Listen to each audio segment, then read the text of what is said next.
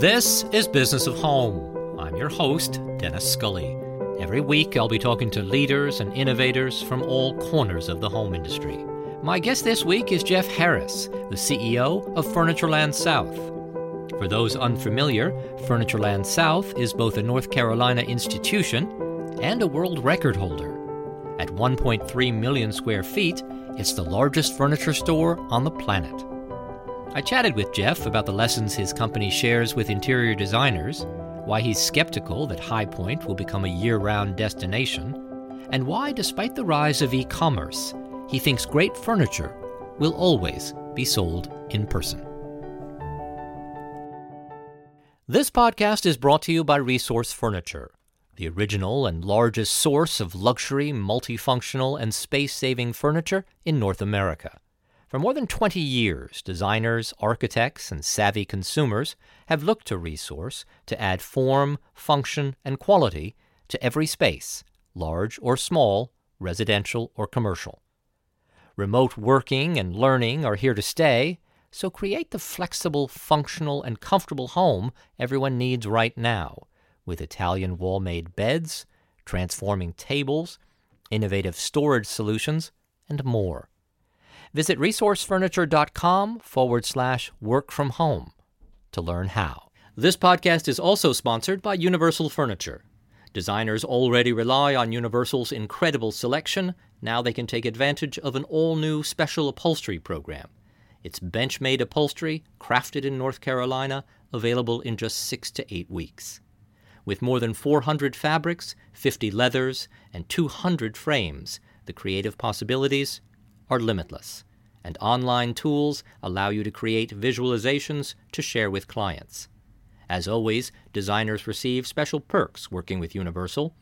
There's no order minimum, free shipping, online ordering, and dedicated custom support through the design line. Save twenty percent off your first order of two thousand dollars or more by using the code Tradefall twenty. That's Tradefall twenty at universal furniture dot com. And now, on with the show. Jeff, let's jump right in. Help me set things up for listeners. I know that Furnitureland South describes itself as the largest furniture store in the world. Can you help us understand exactly how large that is so that listeners who might not be familiar get a sense of the scale and magnitude of the operation that you run? Yeah, sure. Uh, this is Jeff. Uh, we have one point three million square feet of showroom display space. And that's spread out into three different buildings. We have uh, what we call our showroom building. We have the Mart building, and then we have an outlet center. And also on the campus, we have our own Subway. We have our own Starbucks. And we also have an eight hundred thousand square foot corporate office and distribution center, which also houses our contract division. So I believe we have about seventy acres here. Uh, we've been developing here since uh, the late eighties. And your father originally started the business back in nineteen sixty-eight. Do I have that right? sixty-nine. Yeah, we just celebrated okay. our fiftieth anniversary last year, so that makes us fifty-one now. Okay. So tell me about the business that your father started and, and, and give us a sense of the of the origin story, if you would. Oh, you're going to take us uh, down memory lane today. Uh, I would love that. Yeah. So that's great. Jason and I are our parents' only two sons, and there's three and a half years that separate uh, Jason and I. I won't tell you who's older. Uh, but I uh, know who's older, but yes. You know, I think what Furnitureland South is is is the epitome of the American dream. I mean, my father was in the Navy. He was stationed in Charleston, South Carolina, although he was from High Point. And uh, he and my mother, after getting married in Tennessee, they moved back to High Point. Soon after my father was discharged from the Navy, Uh, he went to work in the furniture industry for a retailer in nearby Winston-Salem. Uh, one thing led to another, and he decided to make a go of it. The retail organization that he was working for was a small store, and I think he, he kind of mistreated my father. My father said, you know, I think I could probably do better than this on my own. So he took out a ten thousand dollars loan at a First Citizens Bank, and he was off to the races um, and really just rented a tiny little garage in, uh, on South Main Street in High Point. Little sleepy High Point, North Carolina. And over the course of his lifetime, just built it into uh, what it what it has become. over fifty-one years. So uh, he passed away in two thousand fourteen and my mom six months later. Uh, but over the course of their lives, they were able to, to uh, live the American dream. And, and just before they passed away, they were the first couple that was ever inducted uh, as a couple into the American Furniture Hall of Fame. So something that we're very proud of. And uh, they their legacy is something that we uh, we work hard uh, every day to to, uh, to try to, to maintain and and uh, and take to the another level. So it sounds like the, the business sort of grew and grew, but somehow sort of the, the nineteen nineties was sort of this exponential sort of growth period for you. I, I wonder if you can help me understand a little bit of what was going on there and how you eventually got to the scale uh, of the business as it is today. Yeah, sure. I like to tell people, you know, I graduated from High Point University in nineteen ninety, and that was right in the middle of us building uh, what was then known as the largest furniture store in the United States at two hundred twenty-eight thousand square feet right here on, on our current campus. And uh, we had had a showroom on South Main Street in High Point, but this was back in the days uh, where Uh, a lot of manufacturers were getting pressure from other retailers uh, across the country to, to really limit distribution on their lines. And so we had brands like Lexington and Thomasville and Bernhardt and Century and, and on and on that they they all of a sudden came out with new requirements that really forced a retailer to have a dedicated space just for their brand. And so my father really had seen kind of the writing on the wall. And, and we had a nice showroom in High Point, but it was only probably sixty-five thousand square feet. And we certainly were not going to have uh, enough square footage there to accommodate all of these brands. We actually had the very first Thomasville gallery in the United States, and we dedicated a big space to that. And, and so we were off to the races with this with this new philosophy of, of retailing. And so my father at that point, we we had we had already uh, built our corporate office and warehouse out here in Jamestown on Business eighty-five. And so that really got his wheels to turning to think, hey, you know, if we're going to do this, let's go out there and build a destination. Let's build Uh, a, a really big showroom that we can start putting in these manufacturer galleries that they're requiring. And so that led into a couple of years of development uh, with, you know, architects and uh, and planners and interior designers and, and really also our our, uh, our business partners, the brands. And so that's really what catapulted us really in the nineties when, when we launched. We opened October the first of nineteen ninety. At the time, we had a greatly successful P R campaign that translated into some national media. And that very first year, we we more than doubled our sales revenues in that first year. We were, I think, nineteen ninety, we ended about a twelve million dollars company.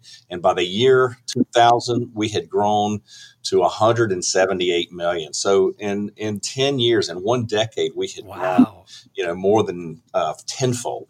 Uh, and so that was really something that catapulted us, uh, being able to have all these brands, being able to show them uh, in a gallery-like environment, like consumers would be able to see it in their home. And I think that was, uh, at the time, was a very bold move. We had a lot of other retailers that were located in the High Point area. And so, you know, it was kind of a, a bold move for us to move away from all of that. They had just completed a new section of Interstate eighty-five.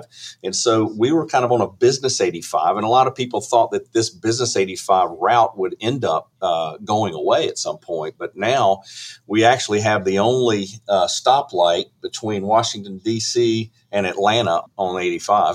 so, so uh, Is that right? The, yeah, quite the opposite happened, really. Well, so that that's fascinating. So, so, so the business just it, it exploded in part because of this new concept of display and how you were showing furniture. Yes, and I mean, who knows what all was involved? But I think just the yeah. excitement. We had this P R campaign that that got national attention. Phones were ringing off the hook. People were coming in to see us. There were busloads of of. Uh, people from all over the country that were driving in here. It was like uh, a, a visit to a home decorating theme park. Well, does it feel that way today? So now you're you're you're so much bigger even than you were then. I mean, how do people respond when they show up and see the enormity of the campus that you have? Yeah, that's a great question. I think it's it's really interesting to see people that have never been here before. Obviously, we, we have um, an eighty-five foot tall replica of a highboy uh, mm-hmm. that is on the front of our Mark building. So that's become a landmark. I mean, there's not a, a day that goes by where we don't have dozens of people that are posing in front of the highboy.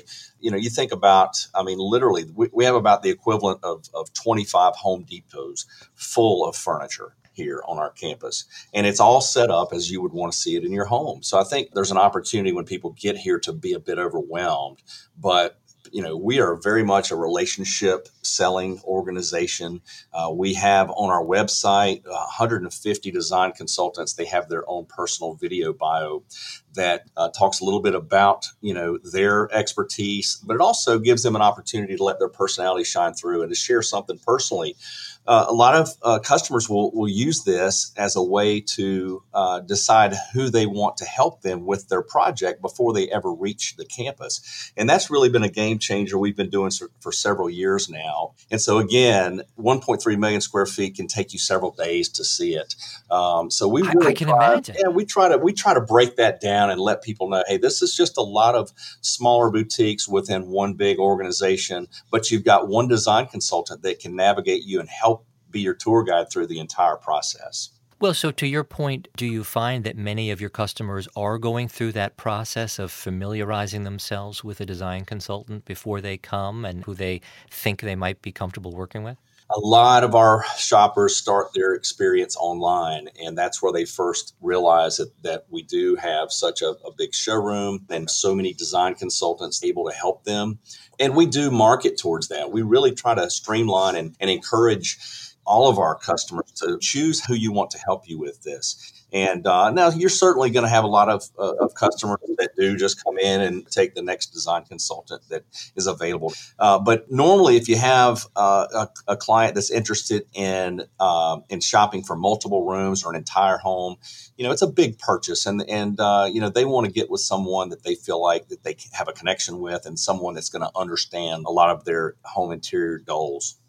Well, I, I'm glad that you raised that point, because I, I get the sense that your store is the kind of store where people might really be coming to, to buy furniture for their entire home. They're not showing up to buy a lamp or a table, right? Well, not unless they're coming to our garage sale, which we have here. Uh, people says, you know, what's your what's your typical avatar? And, and, you know, we really have such a diverse clientele. But I would say our sweet spot is people that are looking to, to do multiple rooms or an entire home. If they're working on a on a project, that's really our sweet spot, because we're able to use our professional design consultants that are so educated, and they're able to do space planning and help them through the selection process with customization. And so that that is certainly a big, big part of, of what we do. But we certainly have that client that's just looking for a mattress or just looking for a recliner or just needs a dining table. So we do have the, those clients. Okay. So so people wander in, but but many people are coming to you that are really focused on making quite a sizable investment. I think you and I touched recently on the on the fact that Wayfair, for example's average order value is around two hundred thirty-five dollars, and I, I gather that yours is, is quite a bit higher than that. Can you give me an idea? Well, it is. It's it's pretty uh, pretty it's, it's pretty incredible. I mean, our average ticket is over five thousand dollars, and we, and we do business again with consumers all over the United States. We have uh, we do international business is about six percent of our overall volume. When when people are going to make the investment to travel here from other states or other cities, they're serious. They're they're not just coming in to to vacation or to go to a spa or play golf. They're here because they have a, a huge project that they're willing to invest in, and they want to go where they feel like they're going to get the best selection, the best pricing, and the best service. And that, those are things that, that we really key ourselves on.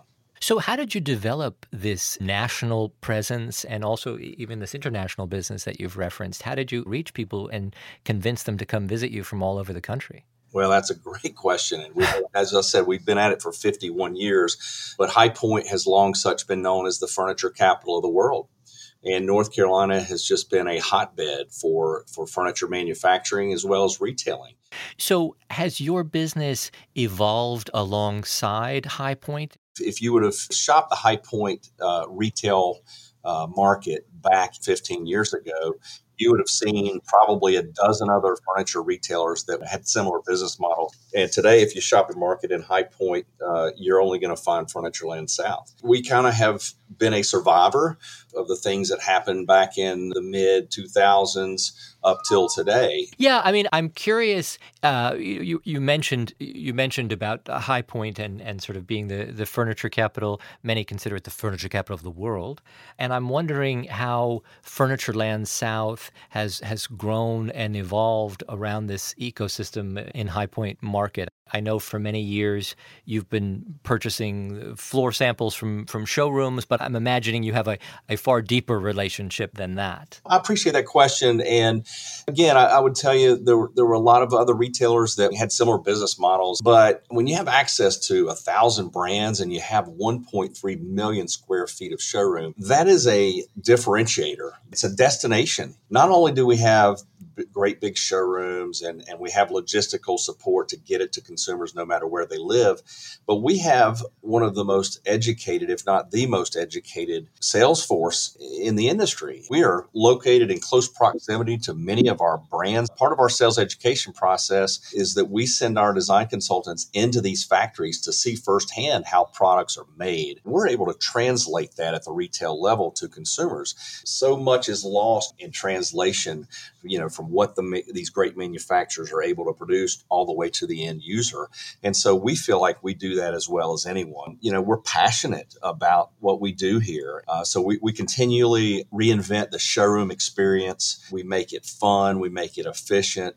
Many people come here to spend multiple days. We've even had people spend multiple weeks coming here to, you know, when they're, when they're building. Is that right? Going through the process? Absolutely. I mean, they they there's a lot to do. That's so interesting. We're taking a quick break to remind you to register for the Resource Furniture Designer Resource Program. As a committed partner to the trade for more than twenty years, the highly experienced staff in each of their eight showrooms across North America brings a wealth of space-saving expertise to each and every project. Registered members of the Designer Resource Program enjoy benefits such as special discounts on their one-of-a-kind product collection, a dedicated project manager, rendering services, a referral program with accumulating rewards, and more. Visit resourcefurniture.com forward slash resource trade program and register today. And now, back to the show.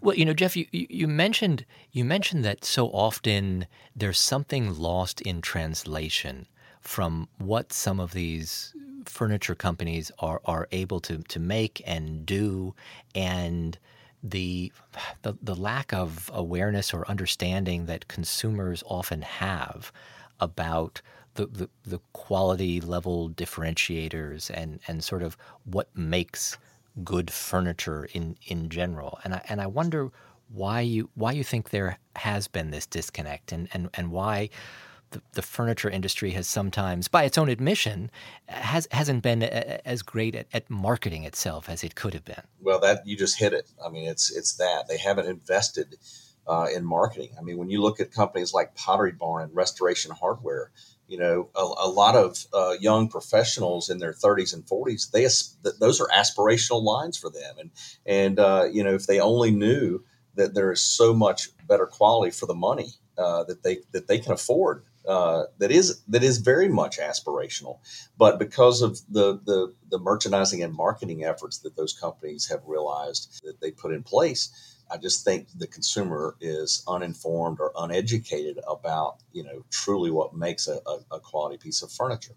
Well, I mean, it it seems like the furniture industry really needs to figure out how to how to better educate these consumers. I, I, I hate to bring up the the dreaded R H conversation, but I feel like they've done such a great job of marketing that often they've they've convinced people that they're perhaps of a quality level that they really aren't. And I imagine that no one knows that better than you. Yes, I mean, you know, and, and what they've done is phenomenal. I mean, they've they've helped. Uh, certainly, uh, they've taken a, a big hold of the industry. But I cannot tell you how many times, you know, that, that our clients came in with those big, thick uh, catalogs that they used to print, and they said, you know, we we went this route, and we were really dissatisfied with the overall quality we got for the money that we spent. But we like this aesthetic. We like this style. Right. Have you got anything that uh, could could work better for us that's re- that's real furniture, that's really g- great quality? And so that, that conversation seems to happen on a regular basis in our store. And do you? I mean, can you can you quickly say, yes, I do, and it's right this way? And no question. Hop, uh, hop on this little minivan and I'll drive you over to that part of the store? No question. When you represent a, over a thousand brands, I like to tell people it's not a matter of do we have something, it's just where is it? Uh, you know, we, I can imagine. We always uh, are looking for more square footage because we just can't show all the wonderful products, you know, that our industry has to offer. Is that right? Are you are you really looking for ways to expand? No, no, no, no, no. Well, I'm, I don't think Jason and I are presently, uh, but but our buyers, and designers are always. It's hard, Gosh, can't it's we hard to imagine. Building, and boy, if we had another building, we could put this product in it. And I don't think we're quite as interested to build an additional program right now. We've got quite a quite a unique experience. I, I think most of our clients would agree that we have plenty to show them. Well, I'm sure. And please know how eager I am to come and visit, Jeff. So I, I'm absolutely going to take you up on your on your kind invitation. What I'm curious about, and I want to hear your thinking about this, is that so often today when we talk to people in this industry, the conventional wisdom is about smaller curated collections and more of a digital presence and a, a, a smaller footprint. And your business seems to defy that sort of conventional thinking. And you seem to find strength in scale. And I'm wondering sort of how you answer that sort of conventional wisdom about smaller, curated, more online sales, all of that.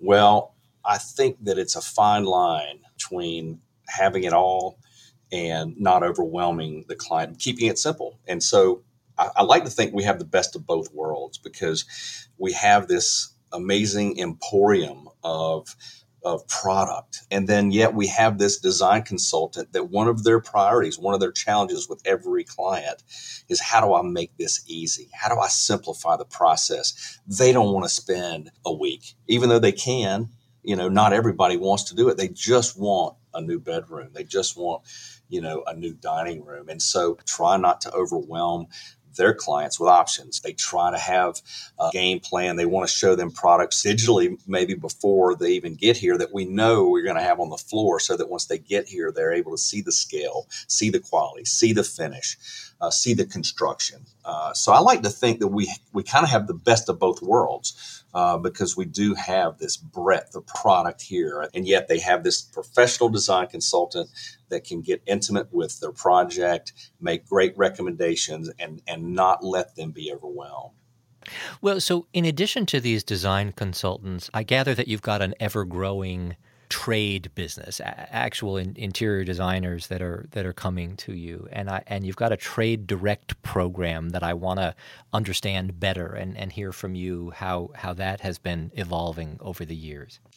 Absolutely, uh, it, the interior design trade, the freelance interior designers, uh, you know, they are an important segment of our, our industry, and they're very very talented. I think the whole industry has uh, struggled to find the right solutions for the interior design trade over the last twenty-five years. And I believe that uh, Jason and I have, have really cracked the code. We have come up with a tremendous solution. You know, a lot of, lot of designers, they only buy product at market in April, October. And we know that our market was canceled in April. Uh, October is probably going to be very lightly traveled. So we have got access to all these brands. Uh, we expose, we have no minimums for these designers. Uh, we we really offer them several, two different ways that they can that they can work with the Trade Direct program. They can let their consumers buy from us, and then we commission them back. Or uh, for some of the bigger firms, they're able to purchase uh, at margins that are considerably less than we sell to consumers. Uh, and then they're able to have uh, additional margin opportunity as they resell those goods to their clients. Um, so we have over five thousand uh, interior designers all across the country and internationally as well. The program this this year has exploded. Uh, we are nearly forty percent up with designers this year over last year.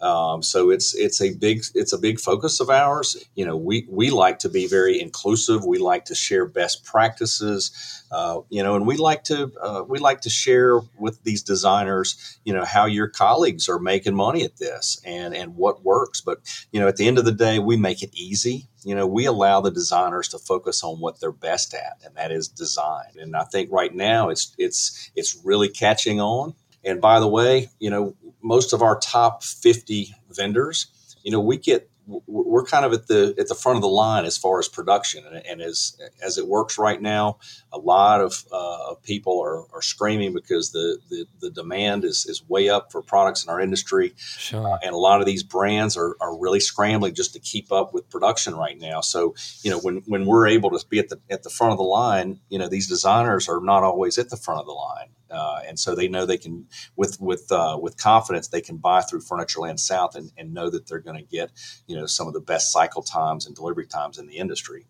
So your so your scale is is is an advantage for them, uh, and, and because you're such a big reseller for so many of these brands. Absolutely. Well, so Jeff, help help me understand that. Uh, you said uh, several things that were very interesting. First of all, it's interesting to me that your designer business in, in general is up forty percent over last year. That's that's striking, and I'm I'm wondering what you attribute that to. Well, as I said, there's a, I think a couple of things. Uh, number one, there was no April market. And so these designers right. don't don't have uh, strong relationships. They have minimums. You know, there's a lot of our brands that do not sell directly to designers, but the ones that do, they sell them at a higher margin uh, than they sell us. And they have these minimums. So they, you know, if they don't have a big project, they're not able to meet their minimums. Um, and right. so I think that's one right. of the reasons, uh, okay. you know, we don't have minimums. You can order, you know, a fifty dollars item from us. And you mentioned you got a couple of different sort of pricing structures. So they, they can either sort of buy directly and, and get access to sort of a trade pricing package, or that's their correct. Client can purchase and, and then designers will get some sort of a, a commission back. Did that's, I have that right? That's correct. That's the two different ways that the program works, and it's and it's uh, the designer can can uh, pick and choose which direction they'd like to go, and it, and they can use different uh, uh, platforms depending on the, the way that they're working with their client. Uh, so I think that's one of the reasons our business is up. But we also seven months ago we hired a new Uh, executive director of the Trade Direct program. And, hmm. um, and, uh, she's, she's been in the industry. She's been a assistant manager of a retail store. She's worked, uh, as a, as a sales rep for other brands. So she's, she's familiar with, with, uh, how the whole thing works. And, uh, she came in and we really, uh, kind of did a, a relaunch of the program and, and recognize that, you know, this designer business uh, is something that we can all work with our brands together to uh, to, to recruit these designers in and and take care of them. And so it's uh, it's exciting. We're, we think it's going to ultimately be a bit, uh, you know, continue to grow and be a big part of our of our business, our our volume, and our our, our overall strategy.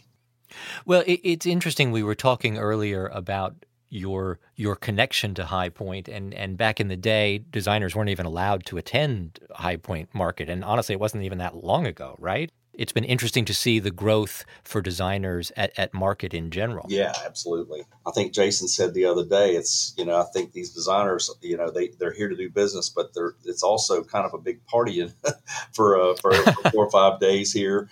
Um, but yeah, I mean, a lot of these designers weren't allowed. And I think the industry recognizes, you know, there, there's also a difference between a, an accredited designer and a decorator. And I think those lines over time got so blurred.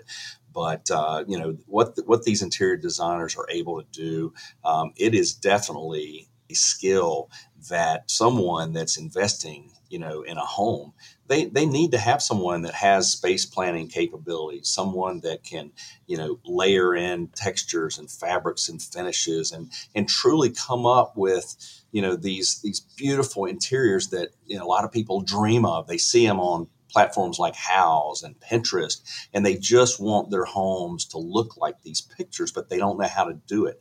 And that's where these designers come in. And it is definitely a very big part of the industry with, with the interior design trade. Well, and, and for you, you mentioned sort of making a distinction within the different designers and decorators. What do you sort of require of designers to, to be a part of your trade direct program? Yeah, I mean, we have a, we have an application that they have to go through, and they don't necessarily have to be a member of A S I D, but they need some credentials. You know, they need a tax I D. They need a business that we can work together with. Um, you know, we we don't really have a lot of just the one-off decorators that we do business with. There is a, a process that we have to vet out and approve uh, a designer to be a part of the program. And does the growth in the interior design business cause you to think about what else designers are are asking for? You mentioned earlier sort of designers' best practices, and I'm I'm wondering what designers are sharing with you about best practices and what it makes you think about how to better service that side of that business.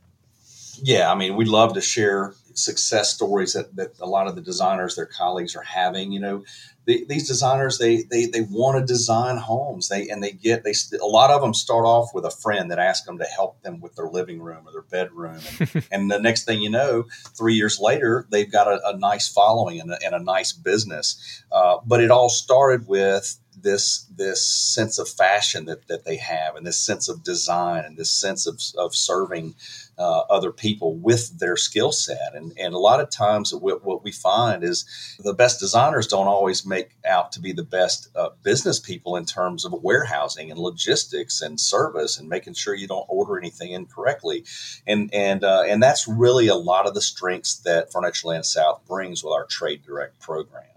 And so we share with other designers what works and and pitfalls to be aware of. And, and we really, we we take ownership and pride in being able to, to show these uh, designers, hey, you've, you you should be making money with your client. And, and we can show you what other people that do what you do, how they do it and how they make money. And I think that's been a, a, a very transparent part of our program that, that uh, we're very much appreciated for.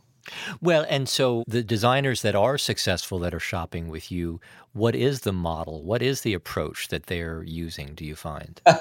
Well, I think we talked the other day. I mean, there there's a lot of lot of different ways, and, and everybody yeah. has their different take on it. But I think I think some of the most successful designers are the ones that are, are open with their clients up on the front end. They set expectations, whether they're going to charge them by the hour, by the job, um, you know, or some people, some designers will just say, hey, we're going to go to Furnitureland South, and anything that you buy from them, uh, I'm going to make sure that we get the right pricing, the best deals, but uh, my fee is going to be ten percent on top of whatever you buy there. And so there's, uh, as I said, there's a lot of different models, and I think it just comes down to a comfort level for that interior designer on, on, on how they like to uh, how they like to work. Yeah. How has this challenging COVID time, uh, which has placed whatever whatever restrictions were, were on some factories early on? I know some factories had to sort of halt production for a time. It sounds like for the most part, everyone's kind of back up and at it and and, and quite quite busy, right? Y- yes, absolutely. I think the industry is... is booming. I mean, what, what we what we've said time and time again over the past few months is, you know, you can ignore your old furniture an hour a day for a long time, but when you're having to you're having to live with your furniture twenty-four seven for six months, you're going to recognize how old it is and how how many years ago you should have already replaced it. So, um, you know, I think our industry is certainly seeing uh, a lot of consumer demand, a lot of consumer interest. People are at home; they're on their computers. They're looking at, at how, hey, we're not we're not going to go out to restaurants, you know, quite yet. We're not traveling. We're not hopping on airplanes. We're not going to concerts or sporting venues. Uh, you know, let's invest in the home right now with our disposable dollars, and, and let's make this a haven for our family and friends so that we can enjoy it until we feel more comfortable going out and doing these things that, that we used to do and spend money on. To that point, Jeff, you talked earlier about so many people being online and so many people doing research, and you mentioned that many of your own customers have, have come having done a fair amount of of research.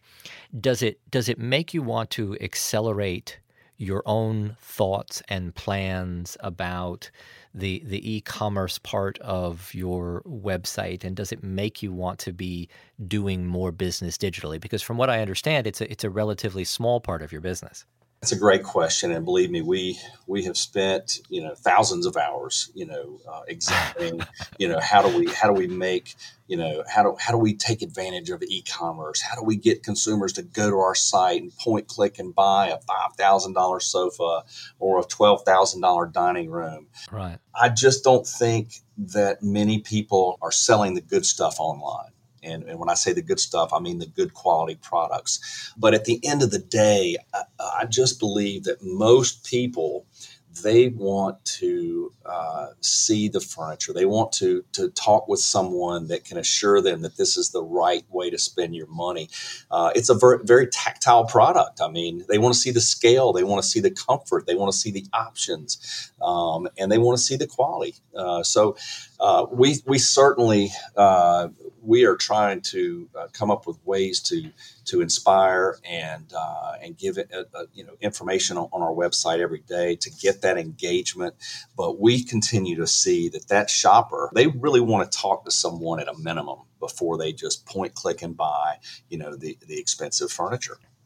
But ultimately, you want to get them there. And I'm wondering about your sales culture.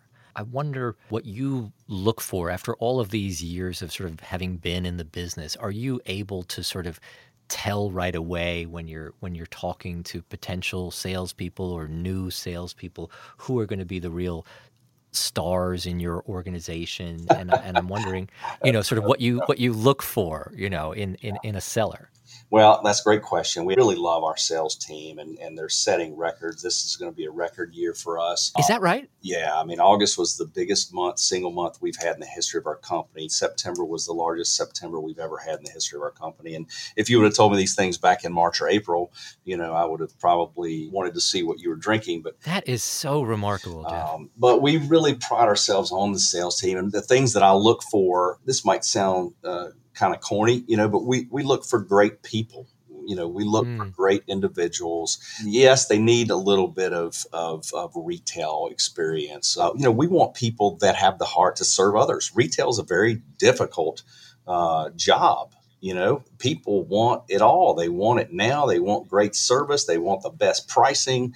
Uh, they it's incredibly challenging. Yeah, and and, so, and dealing with the general public is yeah, very challenging, yeah, right? I mean, especially right now. I mean, you know, yeah. people are already a little weary coming into a showroom and anxious, you know, about the other people that are around them shopping, the, the people that are helping them, their design consultant. So our design consultants have to wear a lot of hats here. But what the things that I look for, you know, just to be able to to to to serve others, to be able to, to learn, uh, you know, the Furnitureland way. You know, sometimes I don't really like to hire retail furniture salespeople that have worked other places because they got bad habits. We like to have we like to hire people that are hungry. You know, our, our people are on straight commission, and if you're not hungry, is that right? Yeah, if you're not hungry, you're not gonna you know you're not gonna make it here. There's too much internal competition, and and it's and it's a difficult job. You know, we have a tremendous sales team. We have a great combination of of tenure as well as new. Um, and uh, and we invest a lot in sales education. You know, that, those are just some of the things that we look for uh, in, in developing a sales team. Uh, but at the end of the day, we, we we like to hire people that have the same ethics and morals that that this business was was built on. And and is that what you mean when you say the Furnitureland way? Is there is there sort of a, a moral code that goes along with that? Yeah, we try to do what's right with our clients, and um, we're we're the middle person. You know, we're the we represent all these brands, and and uh, you know, if the brand screws up, the customer doesn't really care about that. They bought it from Furnitureland South. And so we have to do what's right with those clients. And and overall, you know, our brands give us tremendous support. We have a really good, solid relationship with, with our brands, and we work through things to make sure that we take care of our clients. We handle, you know, ninety-five plus percent of our deliveries. We handle it with our own employees, our own equipment, and that allows us to really control the level of service that we can give, as well as it helps us manage our cost structure. Well, so to that point, that, that's so interesting that you handle that high a level of your own deliveries. So how far out will you, can you go with your own people? I mean, we, we deliver nationwide, you know, uh, obviously most of our business is East Coast, but we do send mm-hmm. several loads west of the Mississippi uh, every month. Uh, and we can certainly, we have an international business where we work with freight forwarders, where we can get it to people, you know, even internationally, no matter where they live. And and who are those international clients that are that are coming to you, and how are they how are they finding you? You know, it's it's, it's funny. Most of it's been word of mouth. Um, you know, a lot of it in years past has come from, uh, you know, Kuwait, Saudi Arabia, Dubai. But some of our best business has been done down in the Bahamas and in Bermuda. Quite a, a, a nice run of of uh, referral business down in that in that marketplace. So uh, those are just a few of, of the areas that that uh, have been important to us on the international scale. Well, and we, we sort of joke a little bit, but but seriously, has the fact that you are referred to as the largest furniture store in the world, does that help to raise a, awareness for you? Is there almost sort of a novelty around that, that people are just sort of curious and want to come and, and learn more? I think the short answer to that is absolutely. How many people can say that? I mean, a lot of people sure. can, can say other things about furniture, but right. I don't know anybody else that can say, come shop with us. We're the largest furniture store in the world. We're located in the furniture capital of the world. We're taking a quick break from the show to hear more about Universal Furniture's plans for fall market. Designers, Universal has an incredible lineup of more than ten events scheduled this October. From tastemaker Corey Damon Jenkins to design disruptors Lauren Clement and Christian Daw to our own editor-in-chief, Caitlin Peterson, it's a can't-miss lineup of guests. Topics include attracting affluent clients, diversity in design, building e-commerce businesses, and communicating value. Select events will be available to groups of thirty-five and will be available virtually. An amazing lineup of events is all part of Universal's promise to deliver special perks to designers. Their trade program includes no order minimum, free shipping, online ordering, and dedicated custom support through the design line. To register for events, visit universal furniture dot com slash market events. And if you're shopping, save twenty percent off your first order of two thousand dollars or more by using the code trade fall twenty. That's trade fall twenty. At universal furniture dot com. And now, back to the show. So we mentioned about about High Point, and the last market sadly didn't happen, and, and this upcoming market, they're saying about seventy percent of the attendees at the moment. Does that impact your business? Or, or do you rise and fall by what's happening at, at High Point Market, or, or tell me what the correlation really is yeah. for you. Well, you're full of great questions today, and I appreciate that. And uh, I, I think the the one thing that a lot of people don't know about Furnitureland South is that we have a three hundred thousand square foot outlet center. Um, and that outlet center is not uh, like a typical clearance, scratch and dent type uh, center. And what we do, because the High Point Market is literally five miles from here, from our business, is every market we go in and buy tens of thousands of market samples. And we buy this, we use our buying power to buy it at big discounts so that we can turn around and sell that to consumers at what we would normally pay wholesale pricing for. Um, and uh, we don't just do that in April and October. We stage these pickups throughout the entire year. So every week we're getting in, you know, a different brand and their products. And we do uh, nearly two million dollars each month just in outlet business with these samples. So you're basically, as a consumer, you're getting the latest, greatest uh, market samples uh, in the industry. A lot of the things that we that we end up bringing in are things that uh, that, that are never even produced again. Um, and so people are able to find the most on-trend products, and they're able to buy it at wholesale pricing. And so it's a it's a hotbed. It's one of the greatest uh, differentiators for our business. That's remarkable. Yeah, that that impacts us not having a market. You know, we're still doing some sample business. You know, we had people that had already made their samples for April, so that gets impacted some. You know, our inventory levels have gone down a little uh, with the demand out there, but I think just on on a normal uh, buyer seller relationship, as far as the impact it has on our buying team, I would say that it's very limited. I mean, we're here in High Point. We can go, we could go up there this week instead of next week if we needed to with the rep. So uh, as far as us going to market and, and seeing what's new, seeing uh, what we need to put on our displays, you know, a lot of that for us is, is much easier than say it would be for, you know, another designer or a retailer that's coming from California or Texas or New York or Florida. So I'm I'm wondering to, to that point, to how much your your own thinking is impacted by what you see at market, or I'm wondering, is it for many market participants, is it the other way around and they're really being impacted by what you, because you are the biggest seller for many of these brands, I gather, are, are they really being driven by what's working for you?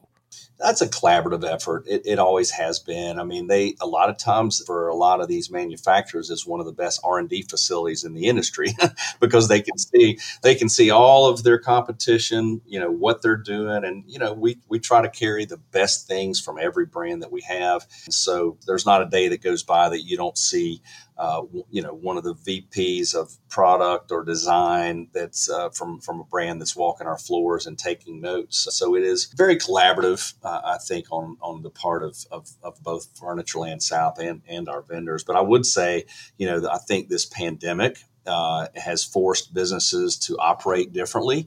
Uh, I think that it's going to change the way that the the, the furniture market works.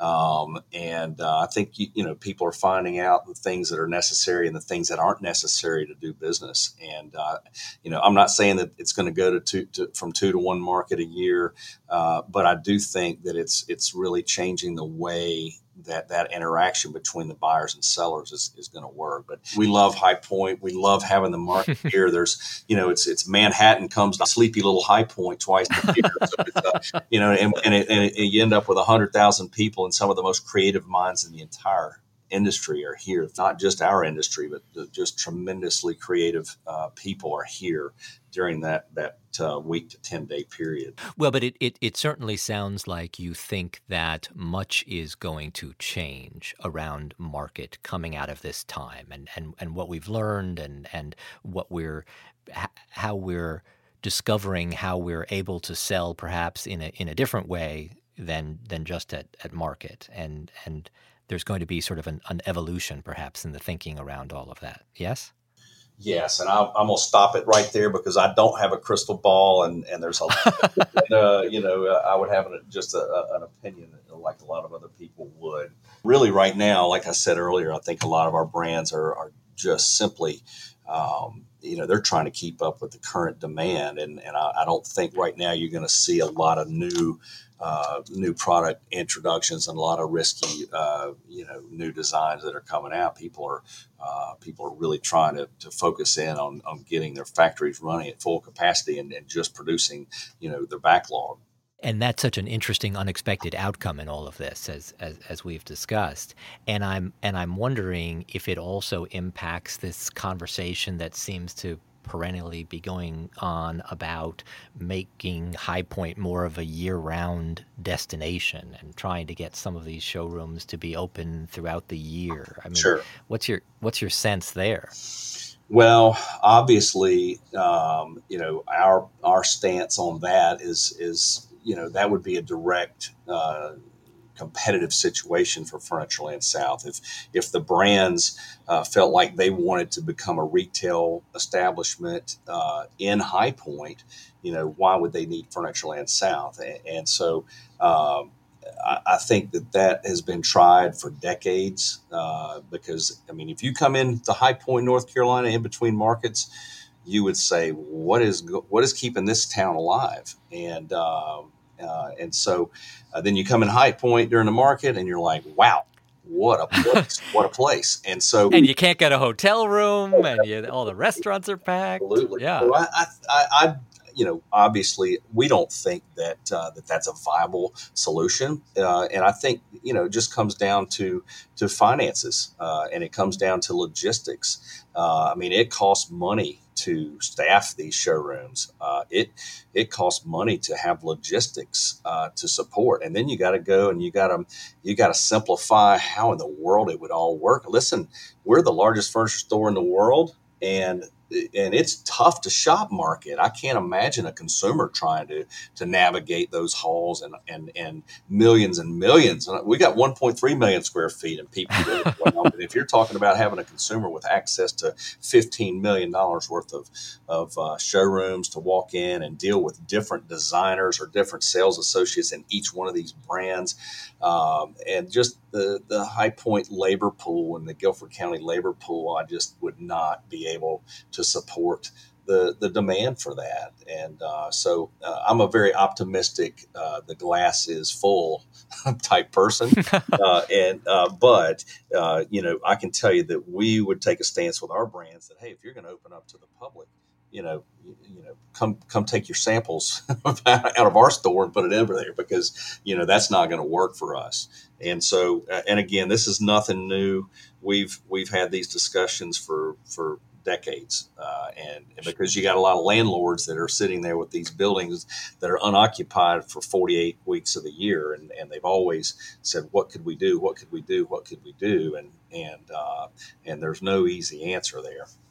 No, no, it, it doesn't sound like there's an easy answer, and, and as you say, it would it would be quite costly to to man those spaces year round, and, and there's there's lots of other challenges, and and it certainly sounds like if you're not on board, I'm imagining you have quite a bit of sway with some of those big companies. So, um, and I'm assuming you've let your feelings be known to that group. So well, I won't be looking yeah. for year-round High Point anytime yeah. soon. Yeah, I mean, we listen, we are partners with these people, and, right. you know, we're supportive. And let, let me tell you, you know, we take it very, and, and have for, for, you know, since we've been in business, that, you know, we're not just trying to support, you know, the five hundred families that uh, are employed here, but we represent so many American-made brands that have American workers, and, and especially in the states of North, South Carolina, Virginia, uh, you know, we take a lot of pride that we, we keep these factories running.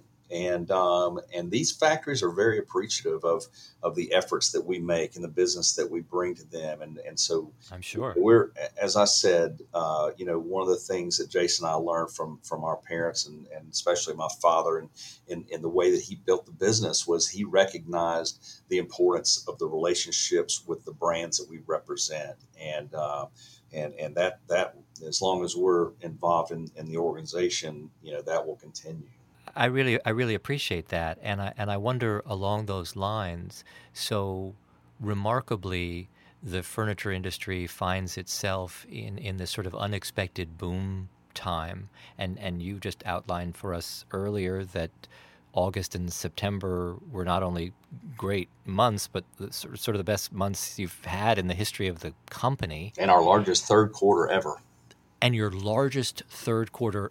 Ever. Might have been our largest quarter ever. I think that's accurate as well. So what does that make you think about where your own business is is going, and what is it what, what does it make you want to do more of going forward? Well, that's a great question, and and it's the thing that I've been challenging my team over the last forty-five to sixty days. We didn't know where we were going to be in March and April, and here we are, and we're doing great, and we're having a phenomenal year, but you know, what's next for us? We can't just be complacent. Uh, we're very competitive. I mean, there's uh, billions and billions of dollars of furniture that's sold out there, and we just have our little piece of the pie. We've always talked about having a physical presence in other markets, but we always land to the fact that, uh, you know, we're, we've got a great destination. I think we continue to just do what we do at a high level, give world-class service, uh, you know, have a, a very unique shopping experience, uh, continue to build our business with, with referrals and, and um, word of mouth. Um, and so that, I mean, that's just a little bit of our strategy. I think at some point down the road, you know, for us to really grow to to, uh, to to significant more volume would involve having a physical presence in, in other key markets. But, you know, we're we're not quite ready for that just yet. Do, do you have in your in your mind a, a, a sort of an ideal volume for you? I mean, how how big a, a company right now are you, r- roughly speaking? You don't have yeah, to be- we're back to, you know, where we were in early two thousand, two thousand one. You know, we're we're around one hundred seventy million dollars company, and, and we feel like uh, if we were maximizing our opportunities here, I mean, we certainly could be over a two hundred million dollars organization just out of one big showroom. Just out of one giant showroom. Yeah. That is that is really remarkable. So you, you've you've toyed with the idea of being in other markets, but you couldn't possibly replicate that kind of experience. For the moment, at least, you imagine yourself staying where you are. And the online, you'd, you'd love to figure out how to grow that, but it, it doesn't sound yeah, I mean, like that. Yeah, you know, and we've built a website really geared towards e-commerce, and it didn't work. And so, you know, we we continue to really, as I said earlier, use our website for for uh, inspiration, for information, to get engagement. Uh, but I do believe, you know, at some point, uh, you know, people are going to get more and more comfortable with point, click, and buy. And we also do see a lot, not necessarily that's point, click, and buy, but once we have a relationship established between a, a customer and a design consultant, they don't have to come in the store. You know, they trust that design consultant. They say, look, I need to do that third bedroom. You know, here's here's kind of what I'm thinking. And then that design consultant can can put three or four uh, mood boards together, fire them off and say which direction, and and they're off to the races. So, you know, it's I think, you know, the showroom experience, we we pride ourselves in that. That's a differentiator for us, and it's a part of our long-term strategy. But we also believe in technology. Uh, you know, we just launched a brand new order entry system at the end of last year, and we're really starting to see the efficiencies that that is bringing to our team. Um, so we obviously, we're, we're I feel like we're cutting edge on the technology side, and we, we will continue to find ways to, to simplify the experience, you know, so the customers, they don't have to spend so much time uh, going through it. We want to make it easy. Yeah. And and have you noticed, and have your sales associates noticed any dramatic shifts in what people are asking for or looking for as a result of, as you were saying earlier, being home for all of this time? Have we seen any sort of they're meaningful looking, they're looking, behavioral they're changes? Looking for anything they can get now. That, that's a lot of it, right? Yeah. I mean, it's, you know, obviously price is always, uh, you know, uh, part of the equation. But I mean, it is, I've never seen, uh, you know, the, the importance greater of, of having product available that customers don't, don't have to wait. And it's, listen, it's not a Furnitureland issue. It's not a, it's not just an issue with our brands. It's, it's an industry challenge right now. No, of course. And I'm imagining that many of the factories are trying to catch up as best they can, but I, I'd be surprised if many of them have product on, on hand, ready to go. Yeah, I mean, a lot of them, a lot of them do, okay. and they've and they're continuing to do everything they can to fill these domestic warehouses with product and, and fabric and, and things to keep those custom orders flowing. So it's it's a good it's a good time, it's good challenges to have, but at the end of the day, they're still challenges for us. Indeed, but as you say, they're they're, they're good challenges to have. So I'm I, I I'm I'm happy to hear that that things have been been going as well as they have for you. And and Jeff, I really appreciate you making the time to to talk with us. Oh, it's my pleasure. I appreciate the opportunity. Well, it's my pleasure as well, and I look forward to to coming down for a visit very soon. Well, the invitation is open. Thanks for listening. If you'd like to keep up with the latest design industry news, please visit us at business of home dot com. If you'd like to share feedback or get in touch, email podcast at business of home dot com. This show was produced by Fred Nicolaus and Marina Felix. I'm Dennis Scully. Stay safe and healthy, and I'll see you next week.